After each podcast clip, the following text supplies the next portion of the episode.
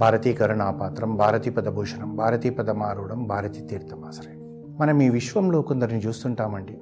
కొందరి పేరు శాశ్వతంగా చిరస్థాయిగా నిలిచిపోతుంది. ఉదాహరణకు మహాత్మా గాంధీ అనుకోండి అబ్రహం లింకన్ అనుకోండి లాల్ బహదూర్ శాస్త్రి అనుకోండి అల్లూరి సీతారామరాజు అనుకోండి కొమరం భీమ్ అనుకోండి వందల సంవత్సరాలైనా వాళ్ళ పేరు నిలిచిపోతుంది. ఎందు గురించి నిలిచిపోతుంది? ఏంటిది ఆ గొప్పతనం? వాళ్ళు అలా పేరు నిలిచిపోవడానికి కష్టపడ్డారా? ఆకాశంలో నుంచి పడ్డారా ఒక్క రోజులో వాళ్ళు అలా వచ్చారా? ఇవన్నీ మనం అనుకుంటుంటే ఒక్కొక్కరిది ఒక్కొక్క రకమైన జీవిత చరిత్ర. అదేవిధంగా ఒక రోజు ఏమైందంట? ప్రకృతి మనకెంతో ఇస్తుంది. ప్రకృతిని ఇచ్చింది ఎవరు? ఈశ్వరుడు. అదేవిధంగా పాలు. ఆవు నుంచి పితుకుతాం కదా ఆ పాలు అనుకుందంట. ఏంట్రా నా జీవితము? ఒక్కరోజే నా ప్రాణవాయువు. తెల్లవారితే నాకు ఉపయోగం లేదు. పాలు పగిలిపోయినాయి అని చెప్పి పడేస్తారు. ఇదేంటి నా జీవితము? నాకు శాశ్వతమైన కీర్తి పేరు లభించదే అని చెప్పి ఆలోచించిందంట. ఆలోచించి అది ప్రార్థన చేస్తుంటే చేస్తుంటే ఒక రోజు శ్రీమన్నారాయణ ప్రత్యక్షమైందట అది దుఃఖపడుతున్నదంట. స్వామి నా జీవితం అంతా ఒక్కటే రోజా? ఈ ఒక్క రోజులో ఇంత క్షీరం ఇస్తుంటే ఇంతమంది తాగుతున్నారు కానీ ఒకరు గుర్తుపెట్టుకోరయ్యా. నా యొక్క కీర్తి ఇంతవరకేనా? అంటే అప్పుడు శ్రీమన్నారాయణుడు అనంట. లేదు లేదు. నీ కీర్తి ఎంతో ఉంది కానీ నీ లోపల ఉన్న దాన్ని నువ్వు బయటికి తీసుకురావడం లేదన్నాడంట. అంటే నేను తీసుకురాకపోవడం ఏంది నేను పాలు పాల రూపంలోనే ఉన్నాను. నన్ను తాగేస్తున్నారు తెల్లవారితే పగిలిపోయిందని చెప్పి పడేస్తున్నారంటే లేదు నీ లోపల ఎంతో గొప్ప శక్తి ఉంది. దాన్ని నువ్వు బయటికి తీయి. అంటే ఎలా తీయాలంటే మరి దానికి కొన్ని కష్టాలు ఉంటాయి మరి ఆ కష్టాలను ఓర్చుకోగలిగితేనే నీ యొక్క కీర్తి చాలా రోజులు ఉంటుందన్నాడంట. అంటే నేను కష్టాన్ని ఎంత కష్టం వచ్చినా పర్వాలేదు నేను భరిస్తాను కానీ నా కీర్తి ఉండేటట్టుగా నాకు దోవ చూపెట్టు స్వామి అన్నాడంట. అంటే సరే నువ్వు ఎందుకు? అని చెప్పి ఆ రోజు వచ్చిన క్షీరాన్ని ఆ రోజే బాగా వేడి వేడిగా మసిలిపిచ్చారంట. మసిలిపిచ్చిన తర్వాత దాన్ని ఒక పక్కన పెట్టి అందులో రెండు చి- చింతపండు రెబ్బలేశారంట. అది తెల్లారి పెరుగైందంట. పెరుగు ఏమైపోయిందంటే ఈ పాలు సంతోషపడ్డదంట. ఒక్క రోజుకు నేను చలిపోలేదు నేను పెరుగయ్యాను కదా అనుకున్నారట. సరే ఆ పెరుగు ఏమైపోయింది? ఒక మూడు రోజులు అయ్యేటప్పటికి పులుపు రావడం మొదలైందట.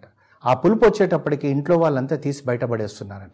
దీనివల్ల ఉపయోగం లేదు ఇంకా మనము ఈ పుల్లటి పెరుగును మనం తినలేమని చెప్పేసి. మళ్ళీ పాలు బాధపడ్డదంట. స్వామి మీరు నాకు ఒక్క స్టేజ్ నుంచి ఇంకో స్టేజ్కి తీసుకెళ్ళారు. కానీ దాని అవి కూడా మూడు రోజులే కదా అన్నట లేదు లేదు నీకు తెలుసో తెలియదు అందులో కూడా ఒక శక్తి ఉంది. దాన్ని నువ్వు బయటికి తీసుకొస్తే ఇంకా కొన్ని రోజులు నీకు ఆ కీర్తి లభిస్తుంది అన్నాడంట అనేటప్పటికీ ఈ పాలు అనుకుందంట నా లోపల ఇంకొక శక్తి ఉంది ఆ పెరుగు కాకుండా అంటే అవును అదే వెన్న అన్నాడంట. కానీ దానికి చాలా కష్టం ఉంటుంది.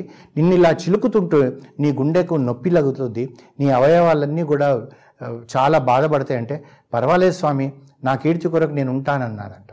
అనేటప్పటికీ అలా చిలుకుతూ చిలుకుతూ చిలుకుతుంటే ఆ పెరుగు ఆ లోపలనే ఎంతో కష్టంతో అది వెన్నయ్యిందంట. ఆ వెన్న అయ్యేటప్పటికి ఏమైపోయింది?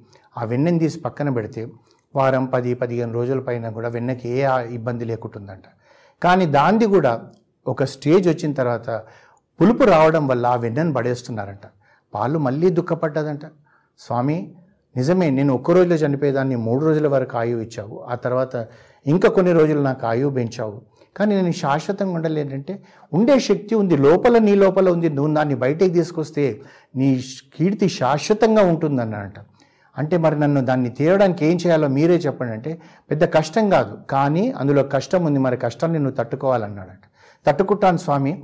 నేను వేడిని తట్టుకున్నాను నవ్వంతో చిలుకుతుంటే తట్టుకున్నానంటే నేను మళ్ళీ వేడి చేస్తారని చెప్పేసి ఆ వెన్నెను బాగా మరిగించేటప్పటికీ అది నెయ్యి అయ్యిందంట.